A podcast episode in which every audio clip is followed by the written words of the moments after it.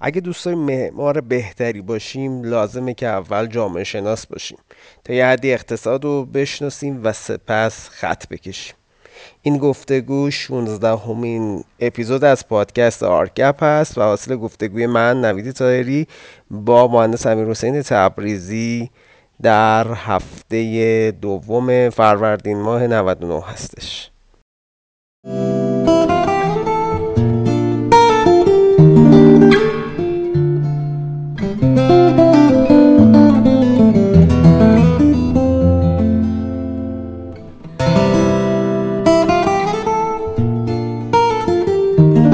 دوستان و همراهان پادکست مموری آرگپ.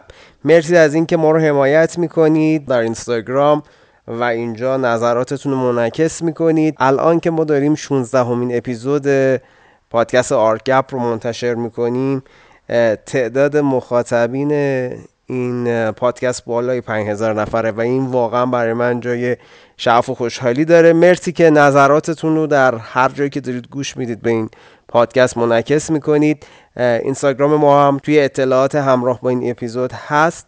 ما رو دنبال کنید اونجا. سعی می‌کنیم اطلاعات بیشتری راجع به اتفاقات روز معماری دنیا در رابطه با گفتگوهامون قرار بدیم. با هم میریم گوش بدیم. این اپیزود رو که حاصل گفتگوی من نوید تایری هستش با مهندس امیر حسین تبریزی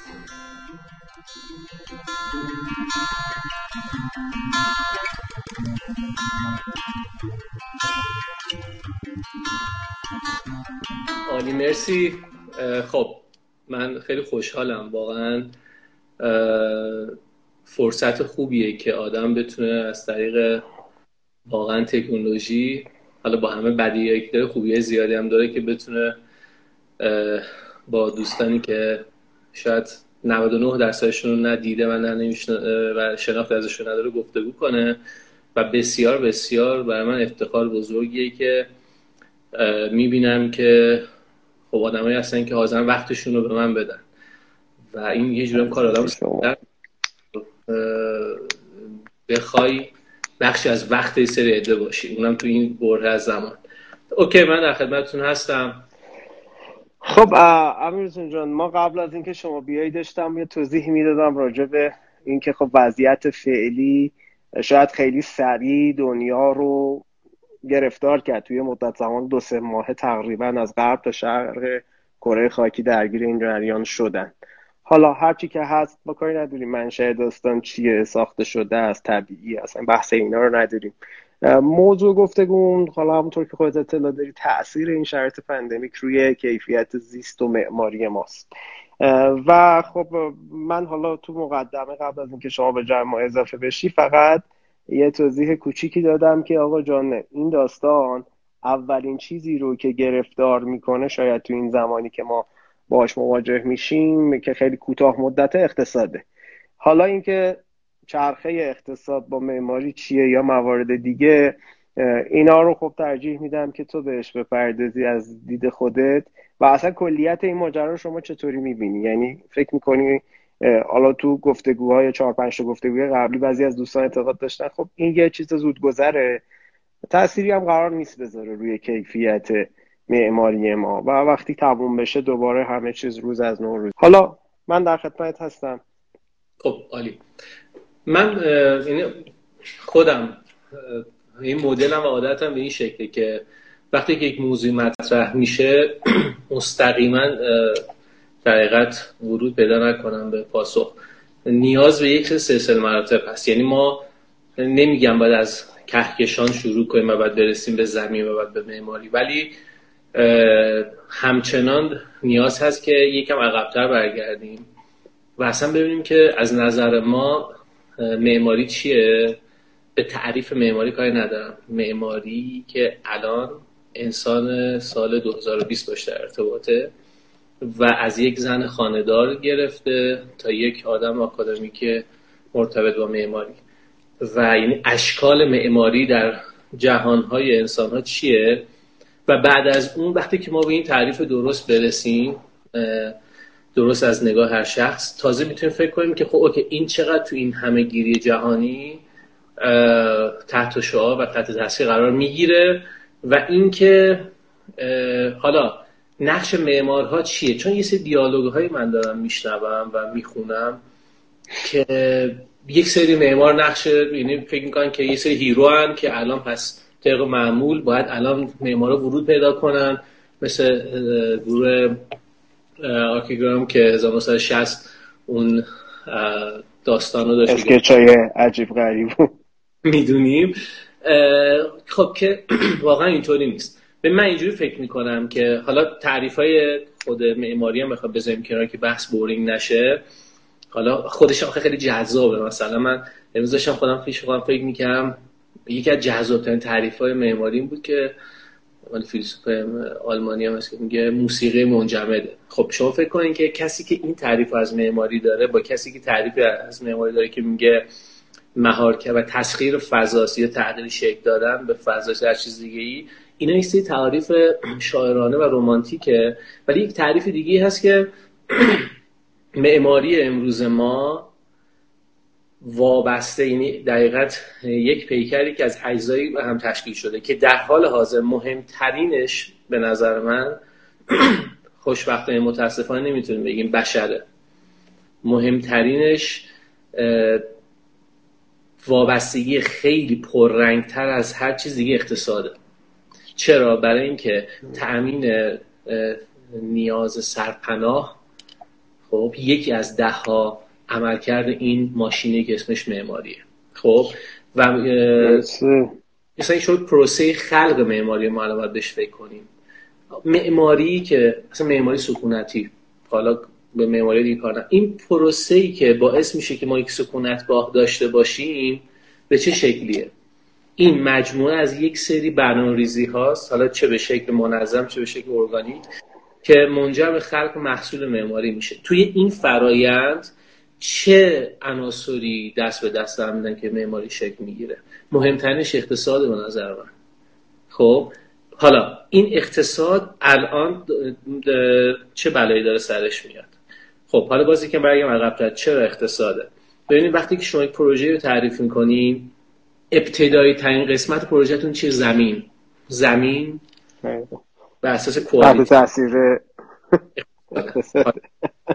حالا به جز جنبه های حاشیه‌ای و تاثیرات بستر و غیره یه فاکتور خیلی مهم تو انتخاب زمین اقتصاد. بحث بعدی الان من تو تهران بخوام مثلا یه زمین بخرم اصلا دیگه به فکر می‌کنم بستر من چیه؟ من به اساس پول پول بستر منو تعریف می‌کنم باید واقعیت بپذیریم. نمی‌تونیم رومانتیک و احساسی فکر کنیم. شما در یه خیابانی شما اینجوری می‌تونید فکر کنید که بستر من وابسته به عناصر پیرامونشه. زمین من در یه خیابانی باشه که بغل قطعه زمین من یک چلو کبابی باشه اون بستر با بستر ده پلاک اونورترش که بغلش مهد کودکی متفاوته.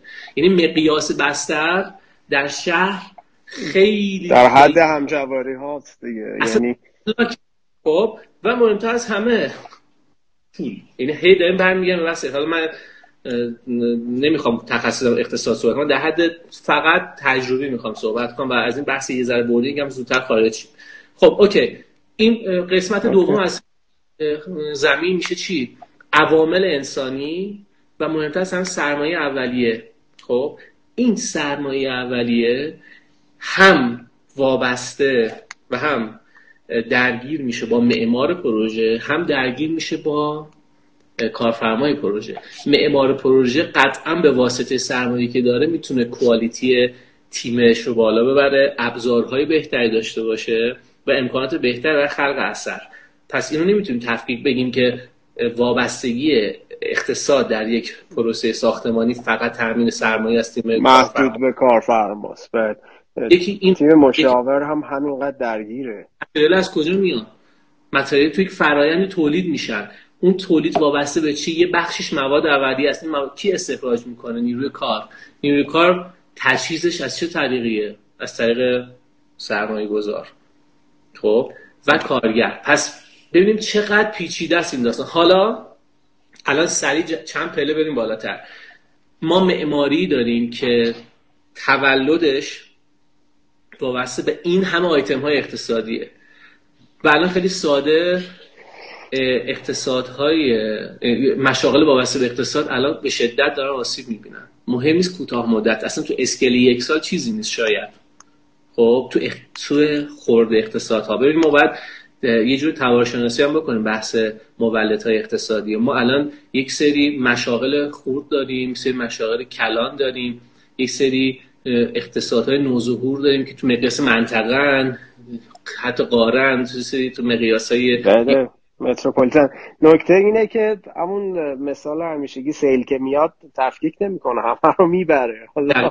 بستگی داره چقدر تو ماناتر باشی چقدر مقاومت بکنی. حالا یه ریشه کوچیک و درجا از پا در میاره یه درخت کهنسال رو شاید از جا نکنه ولی خب آسیب می‌زنه بهش دیگه. یعنی این شرایط ببین اصلا واقعیتش اینه. ببین الان ما مثلا وقتی که داریم در مورد معماری گفتگو می‌کنیم شاید همه یه دفعه هجوم بیارن به خانه. آقا ما الان خانه ما به عنوان بشری که به عنوان یک فضای زیستی بشر بیش از هر برهه از زمان مفهوم کیفیت توش مسئله میشه. یعنی اگر من الان درگیر جنگ بودم هرگز به کوالیتی خونم فکر نمی‌کردم. نه صرفا به امنیت شاید. میپرداختم. جنگ واقعی خونه معنی پیدا نمی‌کنه. شاید تو مقیاس وابسته به بیماری دفاع دیگه پناهگاهه. در اونم با تکنولوژی نظامی الان دیگه پناهگاه هم نیست باید فرار کنی. این خونه تو باید فراموش کنی. آخه ببین یه حرف قشنگ الان داشتی الان بعض به جنگ اشاره کردی. خب الان ما داخل یه جنگ هیبریدی هستیم تو دنیا. جنگ های هیبریدی خیلی تعریف عجب غریبی دارن. یعنی نمیشه گفت منشأشون کیه. تاثیرشون رو می‌بینی ها ولی نمی‌تونی گردن یکی بذاری بگی آقا الان آمریکا این کارو کرد یا چین این کارو کرد. ولی خب تاثیراتش می‌تونه اقتصاد کل دنیا رو الان زیرو رو کنه. می‌تونه کیفیت زیست خیلی از انسانها رو نابود کنه. خیلی از انسانها دیگه نیستن. از معمارای برجسته همین چند وقت چند نفر توی ایتالیا توی امریکا ما دیگه بله. نداریم این آدم رو. تحت تاثیر همین اتفاق که جنگ هیبریدیه. یعنی باز اون جنگ فیزیکی و نیابتی و اینا مستاق داره. تو می‌دونی آقا با یه نفری داری اینجا مبارزه تو شرط فعلی که همه میگن آقا تو خودت توی خونه هاتون بمونین بیرون نیاید. چون واقعا نمی‌دونه کسی از کجا داریم ما می‌خوریم. یه چیز گنگ ترسناک وحشتناکیه که هم باید ازش ترسید هم خیلی ها هنوز باورش نکردن. یعنی نمی‌دونم که این اتفاق میفته آخه نه می‌بینی بعد واقعیتش به ما الان دومال بحث دادن و تعمیم دادن معماری هستیم به این شرایط. خب این بحث رو میگم تو شرایط جنگ تعریف معماری یه چیزی تو این شرایط که اسمش به نظر شرایط جنگی واقعا نیست.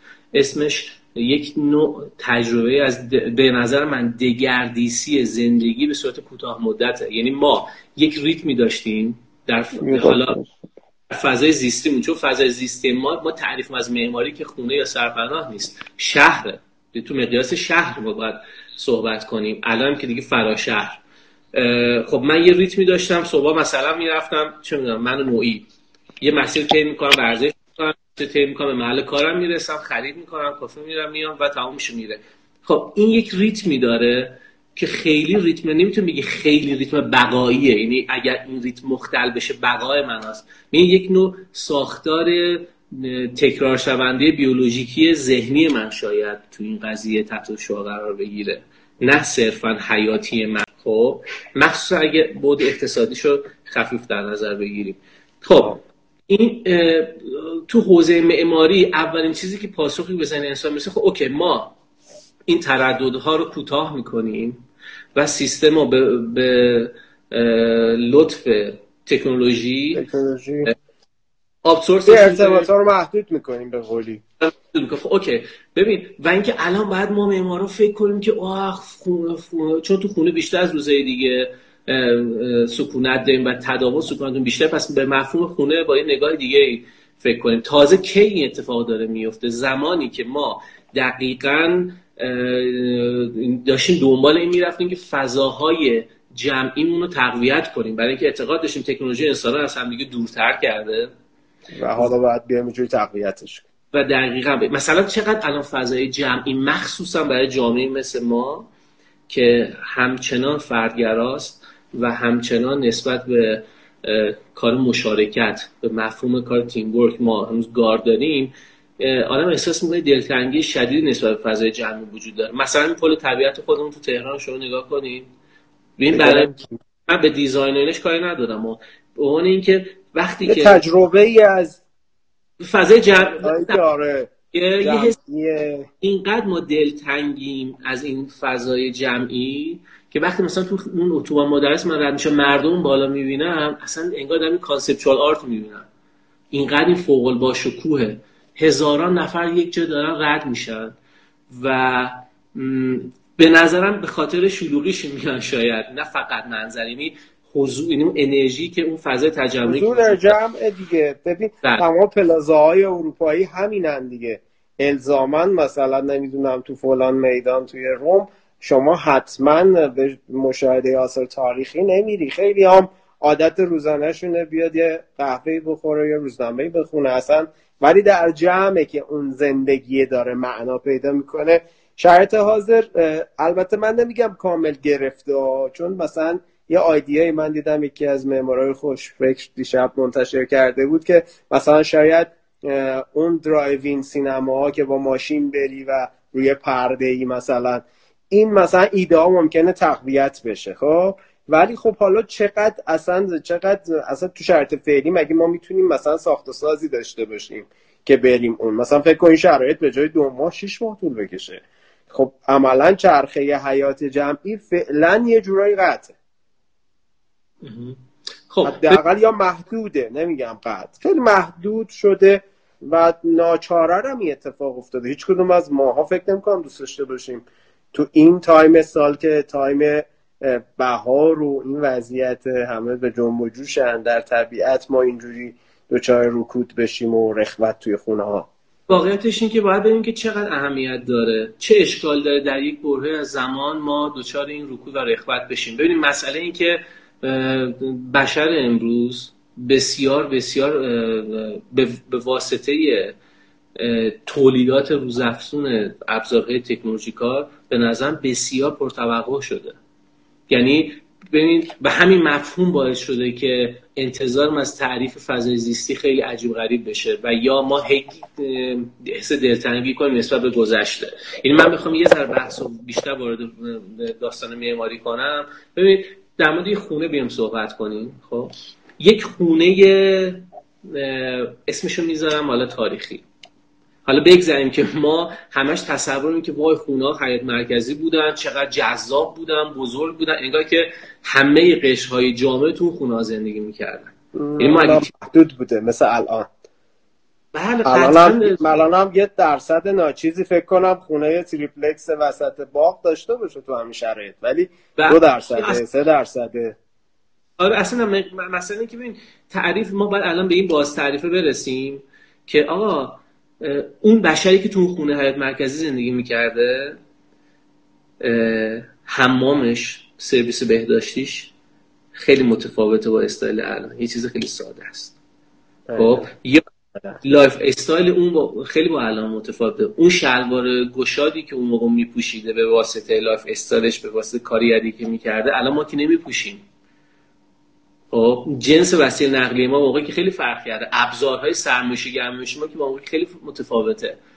زمانی که انسان سپری می‌کرد تو خونش با که خیلی متفاوته. و. و حیات شبانه و روزانه. ببین ما الان توی این مدت قرنطینه عملا حیات شبمون خیلی پررنگه. من خودم واقعا شب و روزم قاطی شده. مثلا چهار صبح میخوابم.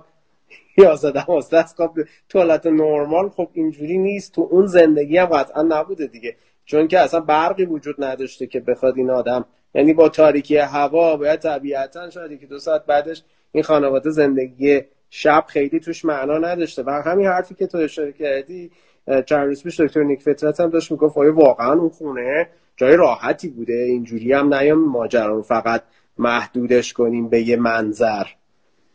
اصلا این خیلی برخورد غلطیه. ببینید شاید یک از یعنی مسئله خیلی مهم ما اینی که به شدت ما حس دلتنگی و نوستالژی داریم و همین امروز هم این دغدغه من خیلی میشتم همینجا مطرح نسبت به وای گذشته اینجوری بوده فضا داشتیم ما بهش در یک مقیاس کوچیکی در خونه ها داشتیم فلان. ببینید این اصلا اینجوری من حداقل اینو باید بگم چون تو می‌دونی که برای معرفی کنم. ببینید من یک ترم طراحی صنعتی خوندم و انصراف مرمت بنای تاریخی رفتم خونه. و عاشق رشتم بودم. مرمت بنای تاریخی به این دلیل که خون احساس می‌کردم که چون به معماری خیلی علاقه داشتم بیس معماری هم اونجاست. تو اول باید پیش آن چیزی که خلق شده در طول سالیان و وجود داشته و مصرفش کردیم بشناسی بعد شروع کنی خلق کردن. نه اینکه بیای دو با معماری فلان دوباره داشتی بخونی. تو باید درگیر شی. تو باید 18 سالگی تو در بنای تاریخی سپری کنی تا 23 4 سالگی تو. و بعد اون روح فضایی خونه رو درک کنی. خب مفهوم خونه اون خیلی جدیه. ولی الان بعدش که درگیر معماری شدم و تا الان من هرگز نمیام خونی با اون الگو رو به اون شکل طراحی کنم. برای اینکه ما چه بپذیریم چه نپذیریم ما انسان مدرن شدیم. و قطعا هم انسان مدرنی با الگوهای غربی شدیم. و اینکه مهد آره.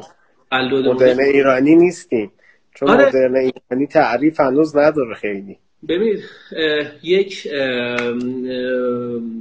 چیز هست یک اندیشمندیه به اسم رابرت رایش. خیلی دهه 90 تازه. این داریم در مورد سی سال پیش صحبت خیلی جالب میگه میگه کم کم ما وارد داستانی میشیم که هیچ مفهوم ملی دچار دگردیسی و تغییر میشه دیگه ما صنعت ملی ما بله. اقتصاد ملی ما سیاست ملی نخواهیم داشت بحث ملیت محدود می شود در جغرافی های مرزی تعریف شده و آن, آن چیزی که شاید تازه بمونه و رو به جلو به صورت مستقل اتفاق بیفته تولیدات این قلم روها و ابتکارات و نوآوری های مردمان این سرزمین. این اون ما باید بپذیریم که دیگه اون تعصبات ملیگرانه الان با این عنصره که یک دفعه یک نفر یک پیامی در یک ابزار رسانه‌ای می‌ذاره و میلیون ها نفر تحت بازخورد نسبت بینشون میده. این فرق با منی که در کوچه های اصفهان در 400 سال پیش 500 سال پیش قدم می‌زدم و خیلی هم خوشحال بودم که از طریق راه های ارتباطی بازرگانان و سیاهان و اینا یک ارتباطی هم می‌گیرم از نظر دانش با دیگه. الان خب؟ قطعا فرق می‌کنه. یعنی جهان وطنی در حد کسری از ثانیه شده دیگه. الان شما همین دستری که من شما داریم باش صحبت می‌کنیم شاید در حد داستانای ژولورن و اینا مثلا می‌دیدی.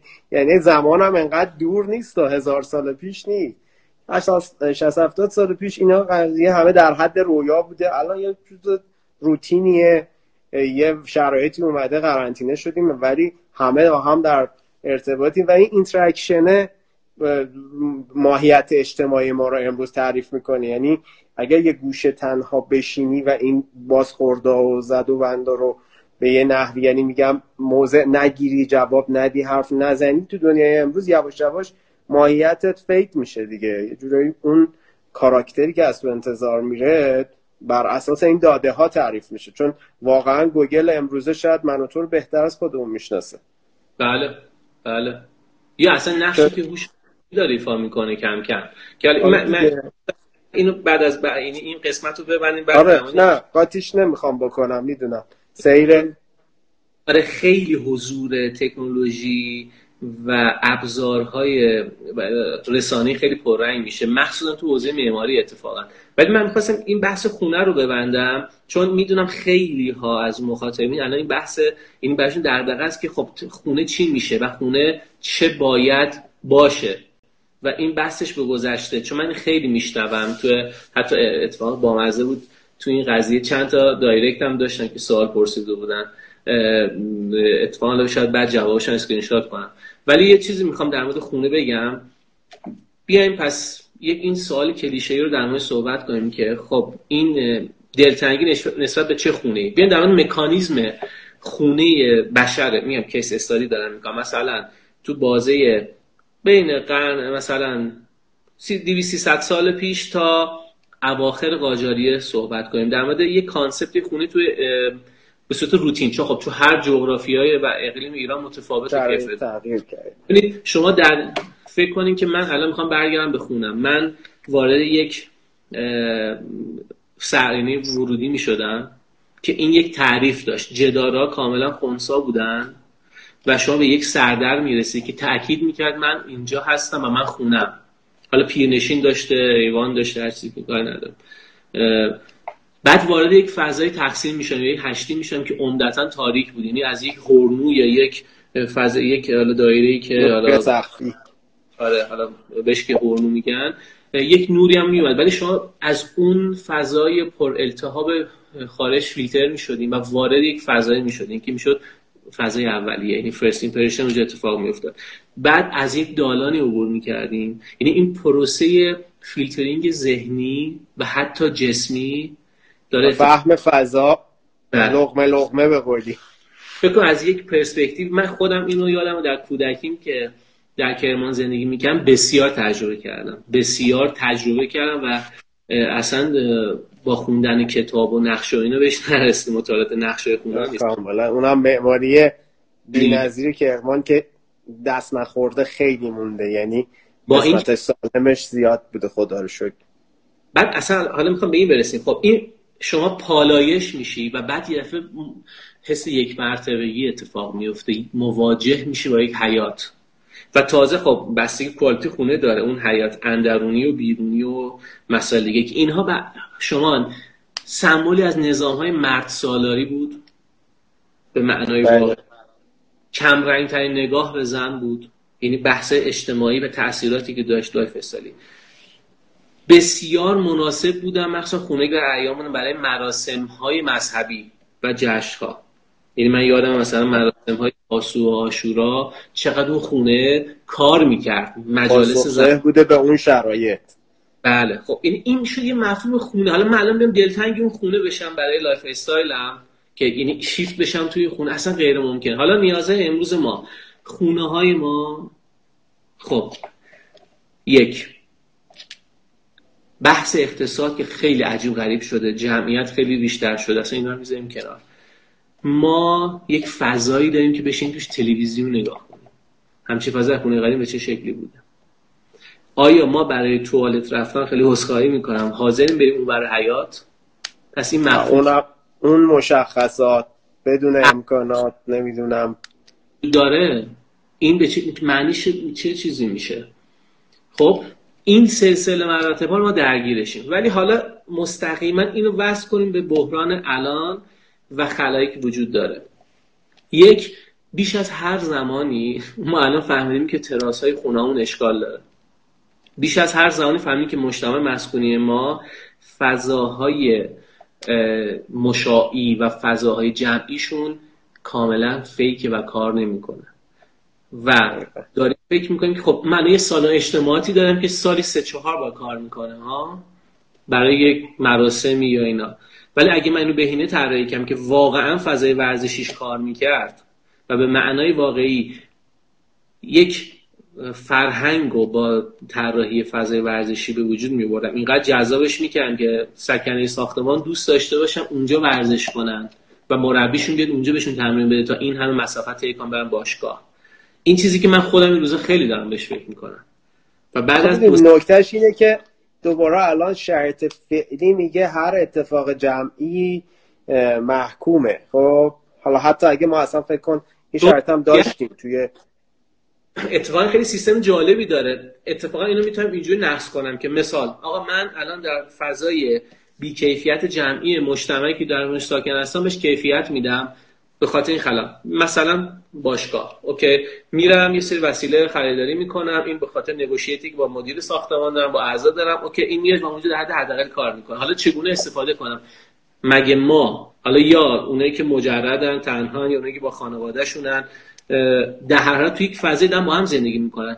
این مدیریت میشه و ما یاد می‌گیریم که به صورت تیم ورک کار کنیم. تقسیم بندی زمانی یاد می‌گیریم در یک پروژه مسکونی در یک ساختمان مسکونی. امروز این های مختلف آدما بیان بعد ضد بشه مثلا این فرایند رو به نظر من چه این بیماری بود چه نبود ما باید در طراحیمون به عنوان یک محور پروژه در گرفتیم. یعنی همه حرف من اینه. ما میایم نمورترین دقیقا جانک سپیس فضا رو یعنی آشغال فضاهامون رو تبدیل می‌کنیم به یک فضای مشایی. جمعی یا مشایی دقیقا؟ و, و این اتفاق جمعی و مشایی و این اتفاق داره میفته این دغدغه الان باید به نظر من این باشه که خب و اینکه تو بیا یه جوری سناریو طراحی کنی که به این فکر کنی که آقا قطعا همه سکنه ساختمان که نمیان با همونجا ورزش کنن. بحث محرمیت وجود داره بحث ایدئولوژیک وجود داره. شاید خانواده یه نفر بخواد با همسرش اونجا ورزش کنه و نتونه. اینا رو ما باید ببینید اینا رو ما اصلا در معماری در نظر نگرفتیم هرگز. اینجاست که خب شاید تاثیر بزنه حرف اولیت رو رجوع می‌کنم. من بهش که گفتی خب اقتصاد خیلی بلده. خب؟ و خب طبیعتا امکانات ورزشی جمعی توی ده درصد شاید پروژه هایی که الان دارن تو مناطق مثلا یک و دو سه ساخته میشن با یه کیفیت خاص و شرط اینه شاید مهیا شده. ولی خب تو همونا سرسری بهش نگاه میشه دیگه. یه استف توی تأمین میشه که حالا این استف رو دو روز دیگه توی تأمین آبش گیر می‌کنن تو نمی‌دونم فلانش به مشکل می‌خوره. همینه. ببین برای چی باید استخ تامین بشه؟ ببین ما البته الان مثالی که ما داریم می‌زنیم خیلی دمو... یعنی توش سوسیالیستی نیست. یعنی ما داریم نه میگم یه قشر محدودی شاید از این امکانات اصلا برخوردار باشن که تازه اونم حالا شاید به نوعی محله هم چیز کار نمی‌کنه. چون تو مرکز محله خیلی ایدئال شما فضای جمعی بیشتری دارین یعنی مثلا ایدئال دارم میگم. باشگاهی ورزشی دارین که استفاده می‌کنن مرکز آموزشی دارین. خب که الان این همه معنی پیدا نمی‌کنه. خب شما نمی‌تونی بگی من پس بیام الان یه جوری طراحی کنم که یه روز همچین بحران مشابهی پیش اومد این بتونه هر کسی تو خونش باشگاه جدا داشته باشه ببین این اون یه بحث دیگه است. یعنی اون یه مقوله که ما اگه بخوایم همه چیزو برای همه متعادل در نظر بگیریم هیچ وقت به نتیجه نمی‌رسیم. مثل اون فرمولی که خیلی از کمونیستا داشتن برای بشریت. آره. باز ما رو می‌خوایم بالاخره یه جور دیگه یه جنبه هایی از وجود رو ازش فارغ میشه که خب باز نمیشه. میشه تایید کمونیسم دیگه. آره اون اون واقعیتی که تو معماری ما نمی‌تونیم اونقدر دموکراتیک این تمام تلاشون رو باید بکنیم برای دموکراتیک عمل کردن و مثل تجربه خیلی خوبی که الان توی چیز وجود داره دیگه کشورهای اروپایی وجود داره. مثلا ابعاد ساختمانی که شما تو دانمارک دارین می‌بینین چند اندازه ایه مگه چقدر؟ یا مثلا چند درصد جامعه ویلای اختصاصی دارن؟ خب الان اصلا مثلا مالکیت زمین دولتی باشه. مثال دارم میگم. حالا نه همه جا. ولی توی بخشایی از شهر که مسکن جمعی بخواد اتفاق بیفته اونم نه الگوی مسکن مهر مثلا هزار کیلومتر از مرکز شهر دور. یه جای قابل تحمل و قابل استفاده مالکیت مال دولت باشه. حالا مردم بتونن با یه هزینه ای که حالا کمک می‌کنه دولت و به قول تو شاید سرانه یک واحد مثلا 200 متر نیست دیگه. برای خانواده مثلا چهار نفره. ابعاد محدودتر میشه ولی به جاش امکانات دیگه ای توی فضا تامین میشه. اینا راهکارش زیاده. ببین مسئله اینه. ببینیم ما الان خودمون خیلیمون داریم ادای اینو در میاریم که آقا وا چقدر بد خونه اینقدر بزرگه. ای بابا بعد خونه اینجوری باشه. نه ببینید اگر اونا اون تجربه مسکن رو دارن زیر های درستی دارن. رودخانه های زیبایی دارن که شما می‌تونید در کنارش قدم بزنید. میادین زیبایی دارن که شما تو, تو وین اشتفان اشتقاسه رو داری که کلیسا داره شاپینگ داره مال داره. همه چی داره. واکینگ اریای خیلی وسیعه ببین خب خیلی ما چقدر از این فضاها داریم؟ نه اینکه نمی‌تونیم داشته باشیم. خب معلومه که همه خودخواه میشن و همه میگن که ما باید بیشتر ما که بیشتر مثلا من نوعی خیلی ثروتمند. سهم بیشتری از این فضا با اون آدم خیلی ثروتمند در همین مثلا وین بسیار فرق داره. مثلا شما در مورد هانس هولاین وقتی که می‌خونیم برای پروژه های چقدر مشارکت میده؟ لایه های مختلف مردم رو جمع می‌کرد توی کافه در رابطه با پروژه هاش باشون صحبت می‌کرد. صحبت می‌کرد. چون که می‌دونست ریتم این پروژه متفاوته با پروژه که تانگو تو بسابینی مخاطبش همون وینی که داریم یه گرونترین قسمتش منطقه یکه بعد بافت تاریخی هست دیگه. بعد این منطقه یکه یا آدم های اصیل مثلا با یه شرط در صورتی که مثلا بنای بنای تاریخی قدیمی امکانات اونچنان در داخل بنا update شده. ولی اون اصالت محیط رو اون آدم حاضر نیست مثلا رها کنه بره حالا یه توی برج مثلا 20 طبقه زندگی کنه. اتفاقی که عکسش تو کشور ما افتاد دیگه. اون بافت با ارزش رها شد. یه اصلا یه مسئله خیلی مهم الان میگم بحث خونه. ببینید الان ایرونی ها از هر قشری یعنی از حالا نمیگم فقیر متوسط به بالاتر همه تیکه این اکثرا تا جه تونستن یه تیکه زمین 200 متری هم تونستن. یا اطراف تهران اطراف شهر شمال خریدن. یه چان توش زدن. مزخرف نوع معماری خیلی کوچیک هم توش درست کردن که اسم گذاشتن ویلا. چرا؟ این یعنی واقعا اگه شما با یه هلیشات از اطراف این جای خوش آب و هوای حالا من جایی که می‌شناسم میگم همه جغرافی ایران که تهران نیست ببینید که زمین های زیبایی می‌بینی که با بلوک های داغون تیکه تیکه شده عرض ده در طول مثلا 20 متر حالا کاری به شمال شالیزار اینا ندارم. برای اینکه ما عادت کردیم خب بس ای ما باید یه آخر هفته داشته باشیم. برای چی؟ تازه ما که آب نداریم. اونایی که این همه ثروت های در طبیعی آب زیرزمینی و جاری و بارندگی و الان خیلی فرصت خوبیه. ما بیشتر برای دوستانی که الان دارن میشنون یا اصلا دغدغه‌ای که دارن خیلی در مورد که معماریمون نماشی باشه پلان شکل باشه صحبت نکنیم. بیایم به عقبتر برگردیم. اگر دوست داریم معمار باشیم و معمار خوبی باشیم از عقبتر از جامع شروع کنیم. به نظر من بیایم واقعا جامع شناس باشیم تا یه حدی اقتصاد رو بدونیم و بعد شروع کنیم خط کشیدن. و بعد یه چیزی هم این وسط بگم. هی می‌خوام بحث رو ذره از اون حالت در بیارم. وقتی هم که ما اتیکت معمار رو خودمون می‌زنیم باید یک واقعیت بپذیریم که ما جز کدوم دسته از معمارها هستیم. این از این خودشناسی شروع میشه. یعنی من معمار محققم یا معمار هنرمندم یا معمار بیزینسمنم. می‌دونی اینا؟ خیلی با هم دیگه فرق می‌کنه. وقتی که تو کتگوری تو مشخص کنی نگاهت هم به اطرافت متفاوته. یعنی من به این اعتقاد دارم که همه بحثایی که ما داریم می‌کنیم وقتی می‌تونه به یک نتیجه برسه که اون شخص معمار جایگاه خودش رو بدونه و بدونه که آقا من اگر صرفا یک منتقد هستم خب ناجی ناجی تر نیستم مثل کسی که داره رومانتیک دیزاین می‌کنه و آرتیسته. می‌دونین این همه گفتگوهای ما از منظر مختصات فکری یک معماری که صرفا آرتیستی صرفا فقط کتاب خوند و نقد می‌کنه و و دقیقا دنبال نوشتن خیلی قابطه یعنی اینم می‌خواستم تو پرانتز بهش اشاره کنم چون من به شدت روی قضیه تعصب دارم. یعنی این آخه الان این کتگوری که گفتی که همه نشدن تازه. یه کتگوری داریم که میکسی از ایناست. یه کتگوری تازه ظهور یافته داریم که معروف شده به معمار اینستاگرام یک دو سال در اومده که اصلا یه سبکی رو دنبال رو که اصلا نه ایرانیه نه اروپاییه.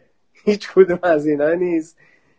و خب هر چند وقت یه بارم توی رویدادی تمام این دوستان معرفی میشن جایزه می‌برن میشن بهترین طرحهای مسئله همین. اتفاقا من همیشه خیلی دوست داشتم. به عنوان کسی که تقریبا می‌تونم بگم خدا مختم بعد این خدا مختگی داره اتفاق یعنی ادامه داره. فعلا که دانشجو هم تو این قضیه خیلی دوست دارم با خیلی از بچه های خیلی جوونتر رو که در اول مسیرن توی قضیه گپ بزنم. چون به شدت اینقدر اعتماد نفس و پایینه وقتی مواجه میشن با این آدم ها. مثلا یه عده مواجه میشن مثل معمارایی که دقیقا بیزینسمنن و یه عده مواجه با این معمارایی که تفلک سرخورده است و هی قر می‌زنه هی حالش بده.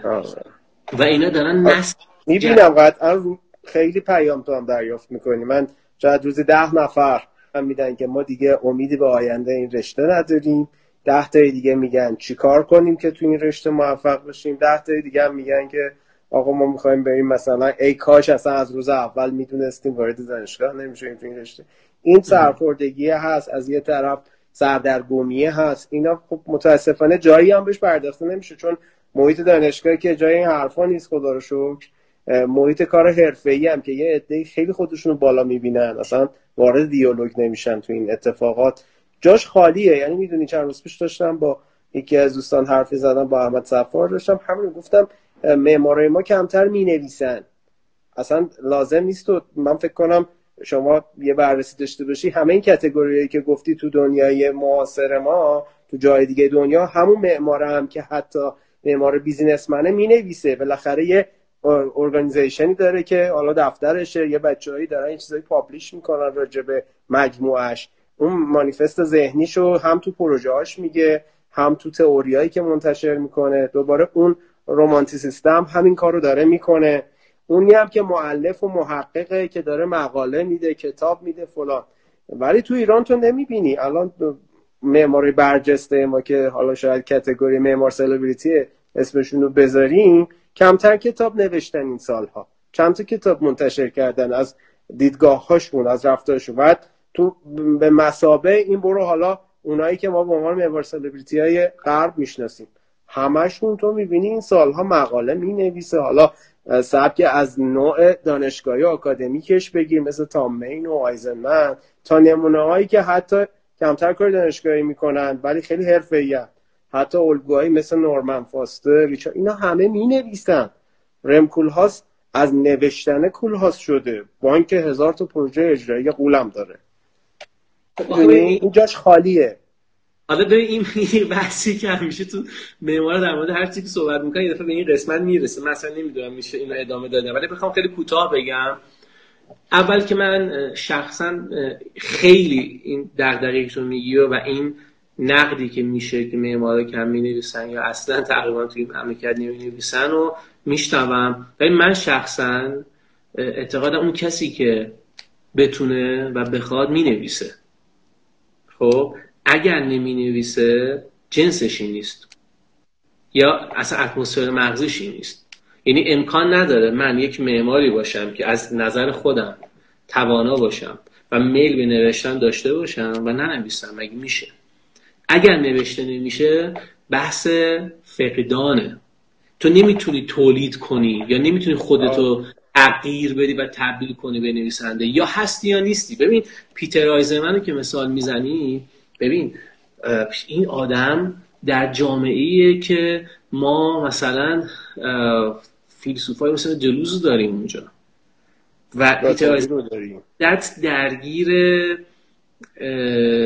مطالعه است و اینکه دغدغش فلسفه است. دغدغش نظام های ساختار شکنانه ادبیات خب و اون یک پدیده ای که در اون دوران یعنی دقیقت متلاشی شدن اون فضای بورینگ ادبی و فلسفی غرب در اون بازه خیلی پررنگ اتفاق میفته و از قضا آیزنمن و آیزنمن های وجود داشتن که درگیر رو بستر شدن. و از قضا معمارم بوده. از قضا جزء معدود معمارهای تئوریسینی بوده که آرتیست هم بوده و واقعا هنرمند بوده. وگرنه ما الان خیلی یعنی من چند تا آدم می‌شناسم که اینقدر زیبا حرف می‌زنن. این قشنگ منبر برات میرن و حرفاشون هم جذابه. ولی وقتی کارشون نگاه می‌کنی یا کاری ندارن. یا کارشون کاملا پینترستیه. کاملا پینترستیه. یعنی من خیلی زیبا گفته بود اینم یه خیلی... آفتیه متاسفانه. که البته ببین که میگی پینترستی ناشی از نبود دستگاه فکری منسجم ها یعنی ببین کسی که خط سیر کارهای امیرحسین تبریزی رو دنبال بکنه از 15 سال پیش تا امروز یه خط سیر مشخص داره. امروز یه دفعه مثلا توی پروژه یه اتفاقی برای کارش نمیفته فردا یه چیز دیگه. یعنی می‌دونی به, به یه زبان رسیده. تو خیلی از معمارا شاید اینو ببینی ولی اونایی که به قول تو این شرایط رو ندارن و پینترستی من فکر کنم اون دستگاه فکریشون هنوز صاحب یک منش فردی نشده. یعنی اون سبک شخصیه رو. این قسمت خیلی جذاب گفتگوه. من دوست دارم این قسمت رو و یه ذره از کرونا بیایم بیرون در مورد این صحبت کنیم. و خیلی هم دوست داشتم کاش میشه کامنت های دوستانم دید. من بخش دوم گفتم بازش می‌کنم که آره خب این ده دقیقه دیگه این پارت اول صحبت اون تموم میشه. تو پارت دوش یکی این که من خودم بگم. اصلا دوست ندارم خودم خیلی دمش صحبت کنم. نه کلا دیدگاه تو بگو. بالاخره مجبورم خود اینجا به همه بچه ها بگم مجبورم خودم مثال بزنم. تو گفتی که به یه خطی رسیده و اینا. ببین من آرزو که یه روزی به اون خط برسم ولی روزی هم که به اون خط برسم به هیچ عنوان از نظر کالبودی تو قابل برات خیلی قابل تشخیص نیست و من اینو خودم قبول ندارم. ولی از نظر من منظورم کالبد نبود و ظاهر امر نبود. یه معنا یه خط سیر فکریه. یعنی تو اینجوری فکر می‌کنی. شاید من... مثال خیلی عینی و ملموسش لوکوربوزیه که یه روزی خانه سیتروئن رو می‌سازه یه روز دیگه میره کلیسای رونشان رو می‌سازه. بعدم میگه آقا هر دوی اینا درسته. ولی من تو تکامل فکرم رسیدم که الان این بهتر از شدت اونه. دقیقا. چون این این الان یکی از دغدغه‌ها اینه که آقا این معمار خیلی مسئله داره. برای اینکه وقتی کارش نگاه می‌کنه اصلا نمی‌فهمی که این کار کار اونه نه. معمار خیلی خوب و قوی اینه که وقتی که همه پی سی پروژه رو با هم می‌بینه قشنگ میگه این قطعا کار این آدمه. یعنی پلتفرم پروژه هاش یک عطر رو داره. خب؟ در که من میگم نه. ما به عنوان کسی که کار معماری می‌کنیم میگم من من معمار که نیستم من طراحم. کار طراحی دارم می‌کنم. حالا فرایند و خط سیر طراحی رو به مرور در خودمون بهش می‌رسیم و خودمون براش تربیت می‌کنیم.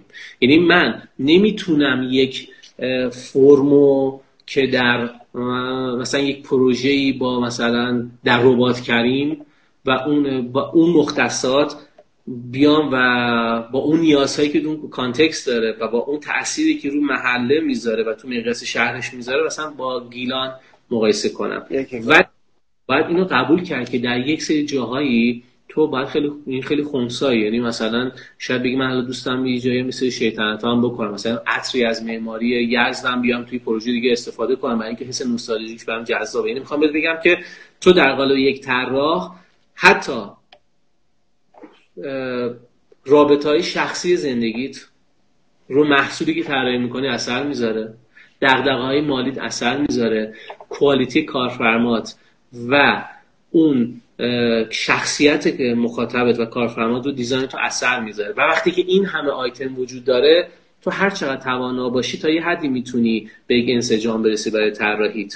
مسئله ما تو پروسه طراحی اینه در کجا و در کدوم واحد دانشگاه و درسی ما به ما یاد دادن که اصلا کارفرما چه شکلیه؟ و ما بعد از فارغ التحصیلی قرار با یک موجود به اسم کارفرما مواجه بشیم. تبارشناسی کارفرما اصلا یعنی چی؟ در خب اینا که اتفاق نیفتاده. ببین اینا که جای خالی اقتصاد معماری من فکر کنم همه همه دل پری از این داستان دارن زخمایی که خوردیم. بهایی که بابتش پرداخت کردیم تو طول کار حرفه و می‌کنیم. یعنی همین امروز هم تو پروژه‌ای هست که من واقعا احساس می‌کنم آقا من اگه فلان نکته رو بهش واقف بودم انقدر مثلا متضرر نمی‌شدم تو اون contract. یا انقدر کارفرما راحت. معماری معماری قربانی می‌گیره. مگه لویی کان پروژه شکست خورده نداره؟ مخصوصا چند درصد از پروژه لویکان 100 درصد موفق بودن؟ پول هاست چی؟ اصلا در مورد شما اجرایی خیلی از پروژه پول هاست رو بررسی کنین. مثلا یعنی ببین تو معماره موفق خودمون اصلا. این پروژه ها رو ببینیم. اینقدر خیلی ما تابع خلق فرم های زیبا بودیم بدونی که در نظر کیفیت فضایی رو دست دادیم دیگه. تیکه که از که بحث پرکنده میشه برگم اون یه تیکه داشتم اشاره می‌کنم دانشگاه. ما در کجای واحدهای دانشگاهیمون بحث جامعه شناسی و معماری رو گرفتیم. من یه چیزی از کامران دیوا خیلی زود یاد گرفتم. واقعا زود یاد گرفتم در زمان دانشگاه چون یکی از واقعا به نظر من یکی از منابع یعنی لیدر من. چند لیدر تو زندگیم دارم تو این حوزه. یکی از اوایلش اون بود. حالا کارلو اسکارپا و ریکاردو بوفیل هم که دیگه بوتای منن. حالا بونا شاید بعدا برسیم. ولی ف... این تو امریکا جامعه شناسی خوند. یعنی با اینکه یعنی و اگه دقت کنی فضای جمعیش واقعا داره کار می‌کنه. فرهنگ سراش داره کار می‌کنه. موزش داره کار می‌کنه. موزش خب... درجه که حتی اون مجموعه اهواز رو اگر مسائل شرایط جنگ و اتفاقای اقلیمی و اینها برش حاکم نمی‌شد شوشتر نو من واقعا مجموعه ارزشمندیه. یعنی فضای با کیفیت جمعیش بی‌نظیره حالا البته رو شوش در نو باز یه نقدی وجود داره که بازم میگم هیچ اشکالی نداره. ببینید ما خیلی پرفکت نیستیم. نه اصلا میگیم خیلی باید بی انصاف باشیم. بخوام بگیم که آقا چون که اون باگ وجود داره برای اینکه ما با ما تو معماری خلق می‌کنیم تا نفر بعدی بیاد اینو پالایش کنه و اون دیولوب کنه. یعنی به خاطر فقط باید مراقب باشیم چون معماری قربانی می‌گیره دیگه. این قربانی گرفتن به حداقل برسه. یعنی مثل فاجعه نواب اتفاق نیفته که دیگه اصلا نمیشه جمعش کرد. در شوشترنای بخوام بهت بگم با اینکه این آدم جامعه شناس بود و کانتکست رو تا حد خیلی زیادی در کرده بود تغییراتی که بلافاصله تو کمتر از یکی دو سال پس از تزریق ساکنین به شوشترنو اتفاق افتاد متناسب با اتفاق افتاد. تأثیر گذاشت حتی رو خود کالبد حتی بسری پروژه ها آره. یعنی یعنی مردم اومدن به اساس نیازهای خودشون سه تغییرات یه چیزایی رو تعدیل کردن. آره اون اون زیست تجربی معمار توی فضاست که تو مثلا واقعا بری چند ماه تو اون فضا زندگی کنی. وقتی می‌خوای بری یه نقطه ای اینقدر لحاظ اقلیمی فرهنگی متفاوت با مثلا یه جایی مثل تهران یا جای دیگه. خب مثلا می‌دونی یکی از فاکتورهای اونجا حمله اقرباست. مثلا یکی از مشکلات این پروژه یکیش که واقعا خب من معمار چقدر باید آگاه باشم که اگه مثلا پنجره رو اینجوری بذارم یا رنگ متریال نمامو این انتخاب کنم مثلا ممکنه اقرب نیاد. می‌دونی؟ مثلا این از رنگ سفید میترسن. حالا شاید خیلی دیده باشی تو مناطق جنوب یا حتی کشورهای دیگه درختای نخل و اینا رو میان تا یه ارتفاعی رنگ سفید می‌زنن. یه سری از این حشرات تقریبا از این رنگه میترسه نمیاد بالا. بله. یا نمیاد پایین. بالعکس. حالا وارد جزئیات نمی‌خوام بشم. خیلی ریزه. در کاملا با موافقم که دنیایی که ما باش مواجه هستیم مثلا اینجوری می‌خوام جمع بندی کنم دنیایی نیست که به سمت یه اوتوپیا حرکت کنه یا به سمت یه دیستوپیا بره. دقیقا میشه گفت یه پروتوپیاست یعنی یه دنیایی که امروزش یعنی از روز قبلش باید یه درجه بهتر باشه. هر روز یه قدم به جلو بذاره. همین کافیه. فکر می‌کنم آینده از دان از آن یه همچین دنیاییه. ما بعد ما بعد یه سر باز برگیم سوال تعریف ما دو تا تعریف اساسی داریم که به شدت با همدیگه متفاوتن.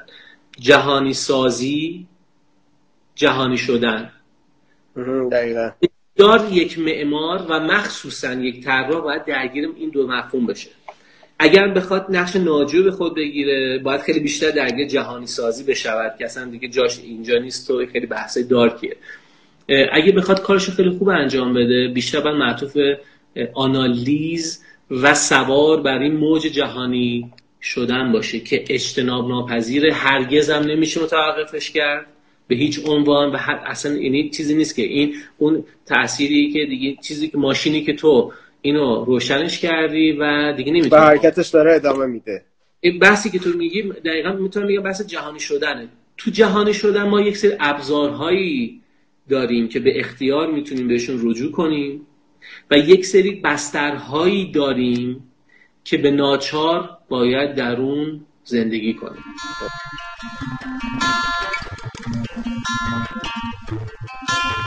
اوکی.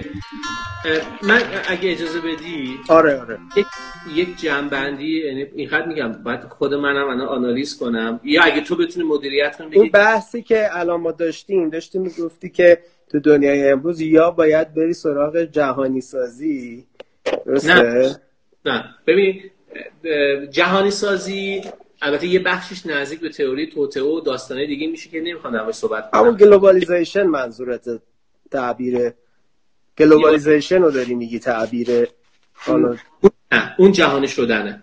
okay. جهانی شدنه. جهانی شدنه که یک روندیه که داره طی میشه. media و رسانه بسیار روش نقش داره. از دهه 1960 70 هم دیگه استارتش خورد. حالا مثلا میگم یه دوره بود که با از مخصوصا از زمانی که ارتش آمریکا تصمیم گرفت که اینترنت رو از اون ساختار کارکرد صفر نظامیش وارد ساختار در حقیقت بکنه. بکنه کاپی کنه اصلا کلا مفهوم پدیده خیلی تغییر پیدا کرد. ولی من بحثم اینه. ببینید می‌خوام یکم منسجمش کنیم و جمع جمع جورترش کنیم. در در عنوان یک معمار و به عنوان یک معمار یا طراح تو باید تعریف وابسته به جهانی شدن رو بدونی ارتفاع این موج رو بدونی تا بتونی سوارش بشی.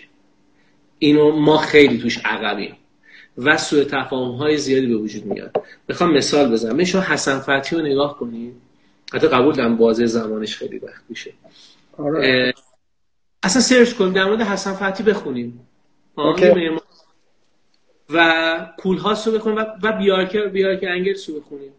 در خب این این چند تا طیفه که حالا بیارکر خب خیلی تحت تاثیر خب مشخصه دیگه شاید و مسلم کلاسه ولی این دوتا پارادوکس رو با هم دیگه مقایسه کنیم آره. و دوزوم وجودشون رو بررسی کنیم. ببینیم آیا می‌تونیم یکیشو حذف کنیم؟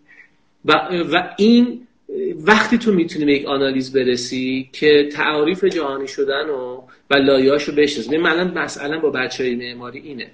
خب؟ و حتی با خودم. تعارف که نداره. ما دانشمون نسبت به شناخت فرا جغرافیایی که تو زندگی می‌کنیم بسیار اندکی و فکر می‌کنیم که اگه خیلی اشرافش داشته باشیم ما غربی و غرب زده میشیم. اصلا تعریف غرب رو ما نمی‌دونیم. خب اصلا غرب یک تعریف دیگه ای داره واقعا به نظر تا اون که ما تو کتابمون یاد دادن. و بعد بعد به معماری می‌رسیم. ببینید تو باید به این قضیه برسی که کارفرمات امروز میاد دفتر با یه تبلت که توش سه هزار تا عکسه. و میگه اینا رو ببین مهندس این این سرویس بهداشتی رو می‌بینی؟ اینجوریه؟ آره. این قسمت رو می‌دونی چیه این واکینگ کلازت رو می‌دونی چیه؟ اصلا این کلازت رو من نمی‌دونم چند نفر می‌دونن اسکاپ اصلا برای چی با هم باید مثلا برای چی؟ ولی خب آدم مصرف گرایی امروز واکینگ کلازت می‌خواد دیگه نمی‌خواد؟ نه نه من نمیگم خوبه یا بده ما که نه نه میگم آره یعنی یه کارفرما آره در این حد ریز شده توی نه ببین تو می‌تونی اگه تو این تعریف رو خوب بدونی تو می‌تونی به کارفرما بگی ببین من با تو باید چهار بار قهوه بخورم با تو گفتگو کنم؟ به خود ما این کارو می‌کنه. یعنی من شخصا آره. من با یه جلسه نمی‌فهمم کارفرما نیازش چیه نه قطعا نمیشه با یه جلسه. قابل می‌ذاریم. یعنی من تا یه حدی کارفرما کنترل می‌کنم و اون هم نیازهای قلبیشو به من میگه و من یه فش نه ببخشید پیف پیف آقا شما اصلا فلانی من با شما شما کلاسیک اصلا نه نه اصلا اینجوری نیست. من می‌خوام بگم که برای چی ربطش میدیم بحث جهانی شدن اینا؟ ببین ما در چند ثانیه با انبوی از اطلاعاتی که تو بسترهای مختلف تولید میشه مواجهیم و اینها یه سری انباشتیه و یک سری رسوباتی در مغز مخاطب ما و در مغز ما با اون شکل میده. ما وقتی که جلوتر از مخاطبمون باشیم و جامعهمون باشیم اینا رو می‌تونیم کنترل کنیم. می‌تونیم اینا علک کنیم. درشتاشو برداریم ریزاشو بریزیم بیرون. خب می‌خوام بگم بحث جهانی جهانی شدن و از اون مقیاس گنده چجوری می‌تونه به مقیاس ریز برسه؟ بعد تو با کارفرمات معاشرت های مختلف می‌کنی نیازاشو می‌بینی و بهش میگه مثلا میگه اگه من walk-in closet 25 متری تو دوست داری okay.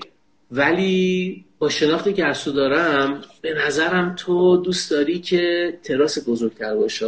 بیا این کارو بکنیم. و یه چیز دیگه تو که مگه شهرت برات مهم نیست؟ مگه تو مثلا یزدی نیستی؟ مگه نمیگی من خیلی دوست دارم از آجر استفاده کنم فلان؟ این یه بحثه. ولی بیا یکم به شهرت هم سهم بده.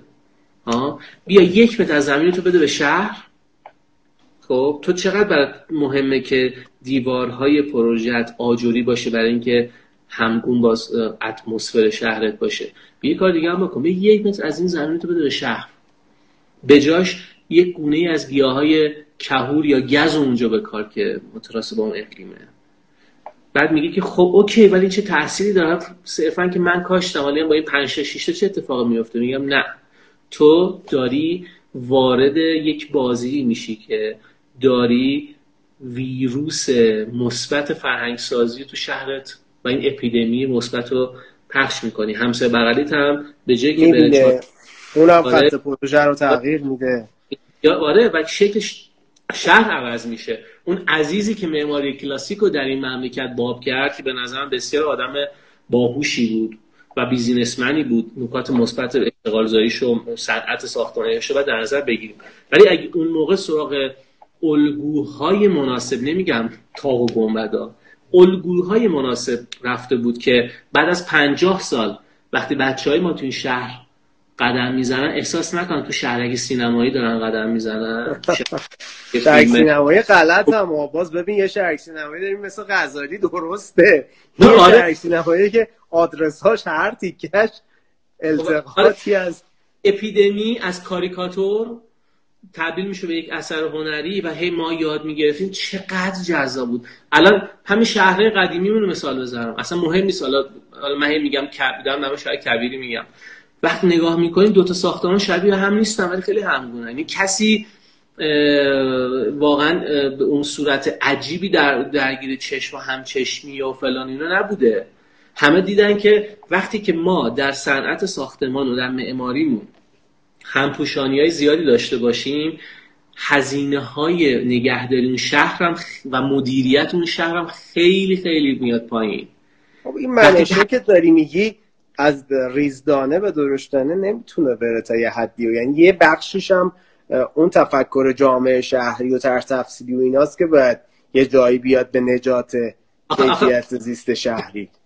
ببین الان الان من در مسائل غالب بخوام مثال بزنم. خود ما. آقا خود بنده در دوران خیلی جوانتر از خیلی پروژه هم از چوب استفاده کردم. خوشبختانه اون موقع یه عقلم رسید که قبل از که از چوب استفاده کنم خیلی خوندم. خیلی شرکت های مختلف رفتم در مورد رفتارش اینا.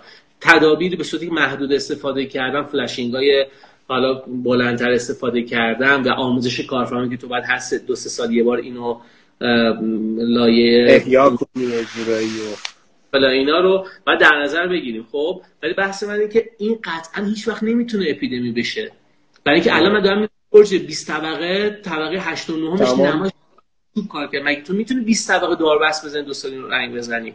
ولی نه این نبود. منظور اینه که تو مثلا تو کوپنهاگ تو معماری مدرنشو قشنگ می‌بینی بالاخره یک سری فصل مشترک تو متریال دارن.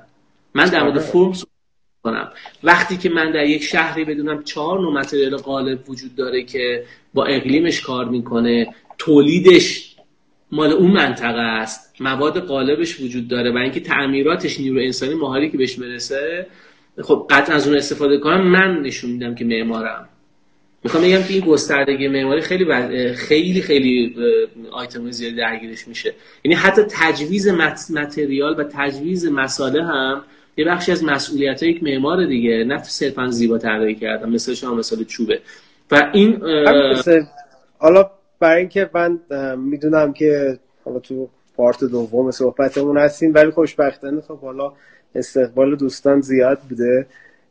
چیزی که می‌خوام بگم حالا من سوالا رو یکی یکی بعد میارم بالا. به نظر خودت به یه جنبندی حالا تو همین دیالوگ کوتاه همون برسیم که شاید به قول تو هم خیلی به صحبت گسترده است. کلا ما رو منبریم دیگه بریم بالا منبر سخت و این هم خوبه هم بده یه جوری حالا به هر شکل شرایط امروز جهان یه شرایطی که به قول و گفته تو شرایط به نحویه که ما میریم به سمت اون جهانی شدنه. درسته؟ نظرت اینه دیگه. یعنی ما خواه ناخواه جزی از اون دهکت جهانی خواهیم شد. به من یک رفرنس می‌خوام به بچه معرفی کنم. که اکثر دانشجوام دوستان خیلی می‌دونن. این برای خیلی این کلیشه‌ایه. من یک کتابی بهتون معرفی می‌کنم. خیلی مورد یعنی من جدید من بازم دارم اینو می‌خونم این کتابو بعد از چند سال که رهاش کرده بودم. کتاب افسون زدگی جدید هویت چلتیکه تفکر سیر دادوشایگانه. این بسیار بسیار بسیار تاکید می‌کنم کتاب فوقالعاده و گسترده ایه یعنی هر معماری باید این کتاب ده بار بخونه. اصلا نمیگم خوبه یا بده باید بخونه. برای اینکه نصف دیالوگایی که ما الان داریم و و در موقع مرور کرده. همین مفهوم مدرن. ببین انسانی که موبایل دستش می‌گیره که انسان دیگه انسان مدرنیه. تو نمی‌تونی بگی من. یعنی اون ابزارهایی که تو اتیکت و سنتگرا به خودت می‌زنی اصلا حل میشه تو این گستردگی. و بعد تعاریف رو بخونی. و تعاریف اینی که در دل این پدیده جهانی شدنه چه خرده نظام هایی باز متولد میشن. و اون خرده نظام ها چقدر معماریشون می‌تونه معماری متفاوتی باشه. برای اینکه تحت تاثیر فرهنگ lifestyle و اقتصاد متفاوتیه. می‌خوام بگم این داستان خیلی یا مثالی در دیگه در همجوش می‌زنه که ما چقدر به واسطه این جهانی شدن و حتی جهانی سازی چقدر ارتباطاتون به هم داره نزدیک میشه و این ارتباط یک غلط اندازی بزرگ داره. به عنوان مثال مثالی که خودش تو کتابش می‌زنه در مورد مردم ژاپن. میگه ژاپن مردم پیشرفته کشور رو به جلوی تکنولوژیکاله و ولی اون در نهایت مثالش اینه که میگه مثل یک شاگرد خیلی خوبیه که استعداد زیادی داره در آموختن زبان انگلیسی. ولی نیست. این سه زبان این نیست. نیست. ولی شاگرد خیلی خوبیه. و ژاپن تحتش داره نسخه درجه یک و پرفکتی از جهان غربه باز غربه سر جاشه. خب؟ یعنی می‌خوام بهت بگم که یعنی منظورت اینه که منشأ سر جاشه. یعنی اون تلاش برای تبدیل شدن به اون باید بپذیری سر جاشه. حالا تو در قالب یک معمار چقدر از این می‌تونی تاثیر بگیری یا در بر علیهش توقیان کنی مسئله خودته. منظور تاثیر تاثیرات صرفا فرمالش نیست. مثلا حالا من نمی‌خوام پراکنده حرف بزنم. مثالش چیه؟ مثالش یک سری ادا اصول هاییه که ما در شهرمون تو مقیاس کلان دارم میگم مقیاس خونه نمیگم پیاده می‌کنیم برای اینکه بگیم ما هم پیش رویم. مسیر دوچرخه در شهر تهران. من شخصا به عنوان کسی که دوچرخه سواری حرفه‌ای رو کار کردم تجربه کردم در اظهار نظر می‌کنم این اصلا در این صحبت نمی‌کردم. شما در شهر تهران نباید دوچرخه سواری کنید اصلا ممنوعه از نظر میشه. تو در آمستردام باید دو چرخ سواری کنی. مگه میشه من توی قطعا شیش ماه از دفتر کنم تا خونم و دو چرخ می‌رفتم. از زفر تا انتهای چیز. آسم خفیف گرفتم. هیچ افتخاری هم نیست. بعد ما میایم به عنوان مثلا شهرسازها یا حتی حتی خیلی معماری این پروژه رو میام اومدن جوهای خیابون رو سیمان کردم مسیر دو چرخه. مگه هم چیزی میشه؟ شهر تو نمی‌تونید چقدر از بام های ما رها شد؟ این بارونای اخیر چه وضعیتی شد خیلی از این نهرهایی که بود دیگه support نمی‌کرد دیگه حجم آب. دستی که قبلا اینطوری نمی‌دیدیم. من شوکه شدم اصلا چیزی دیدم. من اصلا خاک بعد این خاک تنفس نیاز داره. چقدر آسفالت کاور کردیم من تو به خاک پر دو چرخه بره بعد سبز انرژی و فلان می‌کنه. ما, ما این اینها میشه الگوهای غلطی که ما از غرب اصلا برای چی من باید کاری که اونا می‌کنن من مستقیم copy paste کنم؟ آره این این تو... واقعیت امر اینه که ما خیلی از چیزها هست که نمیشه نسخه تجویز کرد آقا این بخور. این قرص و سرت خوب میشه. چون تاثیرش رو ما ممکنه دقیقا یه چیز معکوسی بشه. متفاوته. به معنی مثال دیگه بزن ما الان به عنوان همه ما این این مسئولیت ماست. ما به عنوان یک معمار که بالاخره شانس اینو داشتیم کمی بیشتر مطالعه کنیم نسبت به آدم عام نسبت به بساز بفروش. بحث آبهای خاکستری در این مملکت چقدر پیاده سازی شده؟ چقدر کار ساده اینه؟ اصلا هزینه ای نداره. آقا من یه مجتمع واحدی طراحی می‌کنم. اصلا مهم نیست کجا. همه آبشو هدر میدم میره. خب این که این فقط به صورت ابتکاری تو می‌تونی مخازنی طراحی کنی. یه فیلتر کنیم حداقل برای فضای سبزی. یعنی که آقا من به معمار میام خاک بر میدارم روش یه عالم سیمان. آرماتور یعنی واقعا آلوده کردن طبیعت دیگه. ساختمانا بالا این اینش خیلی جالبه. بعد تو تراسام درخت می‌کنم و اسم معماری کردی. لاغر می‌تونست یه بحث که گونه های گیاهی که می‌خوام استفاده کنیم. بام های ما رها میشه کاملا. نه حتی روزگار اصلا چه کمکی به شهر می‌کنه؟ به مقیاس. آبیاری چی؟ از کجا تامین میشه؟ اون گونه گیاهی اصلا کمکی نمی‌کنن. ما به عنوان معمار چقدر گیاه می‌شناسیم که سرب جذب می‌کنه؟ آیا ما خبر داریم که گیاه در قند می‌تونه چقدر درصد جذب سرب بالایی داشته باشه؟ ما می‌تونستیم یا گیاهایی که دارن تولید اکسیژن می‌کنن یا خیلی پالاینده های هوا حالا خیلی بحث گسترده است. یعنی می‌دونی هر چقدر می‌خوای محدودش کنیم به محور صحبت. اصلا جاشو پیدا کرد. چون داشتیم در جهانی ساز جهانی شدن صحبت می‌کردیم. آره. این بحثش این اصول ارتباطات نزدیکتر میشن به هم دیگه و data ها بیشتر میشه و ما در جایگاه قرار می‌گیریم که بعد این data ها رو انتخاب کنیم. انتخاب این data هاست که هنر ماست و دانش ماست. نه ماهیت. وجود data ها معمار امروز در بارش این دیتاییه که یه موقعی میگن اوورفلو میشه. من خیلی موقع تو دانشجو بچه ها می‌بینم که این تفلک انقدر دیتا گرفته و جذب و حزم این براش سخت شده و الان گیت شده. آقا کی داره درست میگه؟ من پشت کی نماز بخونم؟ تایش کدوم از اینا خلاصه؟ قبله منه. واقعیت اینه که آره یه داره فیلتر این سخته. آخه نه آخه ببین آفرین. فیلتر کردن شما باید یاد می‌گرفتیم. ببین ما در معماری در سیستم آموزشیمون ما روش برخورد رو باید یاد بگیریم نه خود دقیقت تقلید صرفو ببین اگر به من یاد بدن که تو شبیه به خودت باید اطلاعات رو استخراج کنی خیلی یعنی واقعا به من ماهیگیری رو یاد دادن. راستش بخوای. بدونی؟ اینو ما نداریم. و ارتباطش با بحث جهانی شدن همینه که این موج دیتا رو من یاد بگیرم سلکت کنم و ازشون استفاده کنم. همین مثالی که مثلا در بحث بیولوژی و مسائل شهری و اینا. مثلا من به اون یک معمار الان یکی دغدغه‌ام این مگس های سفیدی هست وقتی هوا گرم میشه تو فضای زیستی خیلی زیاد میشه. شاید خنده‌دار باید باشه که دغدغه‌های من اینقدر در دیتا گرفتم. تازه فنلاند تو ایران اصلا در خیلی دیتا وجود نداره که آقا روش برخورد بیولوژیک با اینا چیه؟ چون اینا به شدت تو شهر گسترش پیدا کردن. یادت چند وقت پیش مثلا یک دو سال پیش که بارشه کمتر بود مخصوصا اینا خیلی زیاد بود داشتم فکر می‌کردم ما به عنوان یک معمار و طراح تو این قضیه چه دخالت نمی‌کنیم. مگه شهر رو امثال ما نساختیم؟ خب این جایگاهمون چیه؟ فقط دغدغه‌مون شده که زوال شهرداری رو رعایت کنیم معماریمون خوشگل باشه عکس بگیم بفرستیم تو مجله جایزه بگیریم. یعنی اصلا به بحث زیستی در معماری ما خیلی کم رنگ شده. و این همه مدیا من فکر می‌کنم یه مسیر رفت و برگشتیه همونجور که بحث نوشتن رو من مطرح کردم بحث این بود که آقا شما یه خیلی دور نمی‌خوام برم اما می‌خوام برگردم سراغ مهندس مشاورایی که از قبل از انقلاب پا گرفتن. تو این چل ساله ما مهندس مشاور خوب کم نداشتیم. اسم نمی‌خوام بیارم. ولی خب یه شاخه آرندی همیشه اینا داشتن. یعنی فرمت کار مهندس مشاوری با دفتر معماری بزرگترین تفاوتش. من اینو می‌تونم بگم که اون بخش شناخت و تحقیقات پروژه خیلی پررنگه توش معمولا.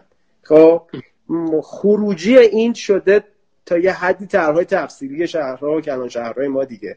خب به خاطر اینکه معمارایی که امروز شناخته شدن کمتر شکل مهندس مشاور دارن یعنی آفیس طراحی یعنی جورایی خب این باعث شده که ما فیدبک ندیم به اون قسمتی که داره ضوابط کلی رو تدوین می‌کنه. یعنی مهندس مشاوره خیلی خوب داره مثلا مطالعاتش رو می‌کنه ولی یکم ایزوله است نسبت به اتفاقات روز برای همین طرحهای مهندس مشاوری می‌بینی خیلی دست به عصا خیلی انگار که مثلا با یه تأخیر زمانی ده ساله نسبت به امروز مثلا یه پردیس دانشگاهی طراحی کرده. بعد تو اینو می‌بینی میگی بابا این نمایی که تو طراحی کردید نسبت به اون پلانه با شرایطی که هست الان 20 سال دیگه این الگوه اصلا منسوخ شده تو معماری حداقل روزمره و متداول ما. بعد می‌بینی که خب نه این از لحاظ ساختار خودش خوبه. حرف من اینه که اون قسمت تحقیق و توسعه رو ما نیاز داریم تو دفاتر طراحی هم شاید داشته باشیم. که این یه فیدبکی بده به اون مشاوره. بگه آقا جون شما که داری مثلا تر تفسیدی تهران رو بازنگری می‌کنی. به این جنبه هم فکر کن.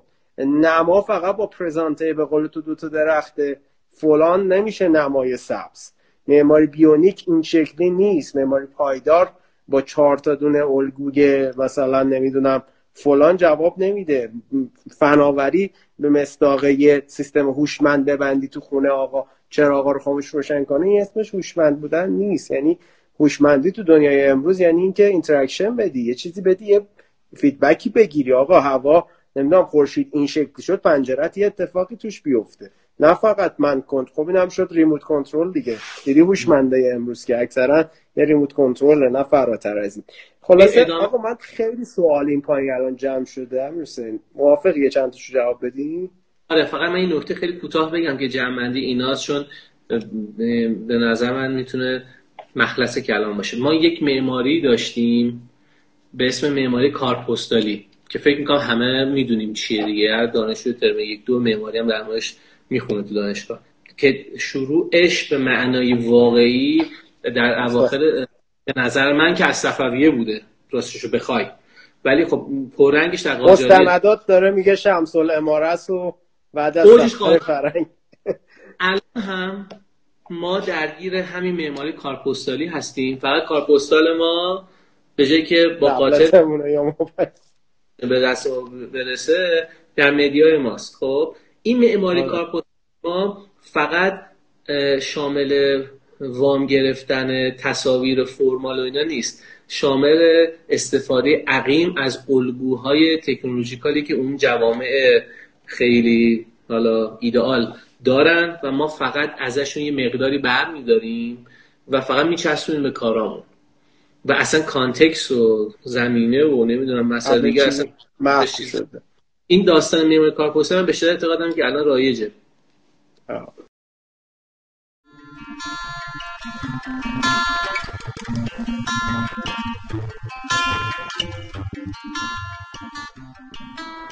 دوستان و همراهان پادکست آرکپ اون چیزی که شنیدید 16 قسمت از این پادکست بود. همونطور که اطلاع دارید ما تا الان بیش از سی و اندی گفتگو با دوستان در پلتفرم اینستاگرام به صورت زنده داشتیم که به حال و ترتیب البته نه بر اساس ترتیب زمانی بیشتر سعی می‌کنیم بر اساس کیفیت محتوا و تنوعی هست اینها رو در قالب پادکست براتون منتشر کنیم. البته برنامه های آتی این رسانه قطعا متفاوت خواهد بود.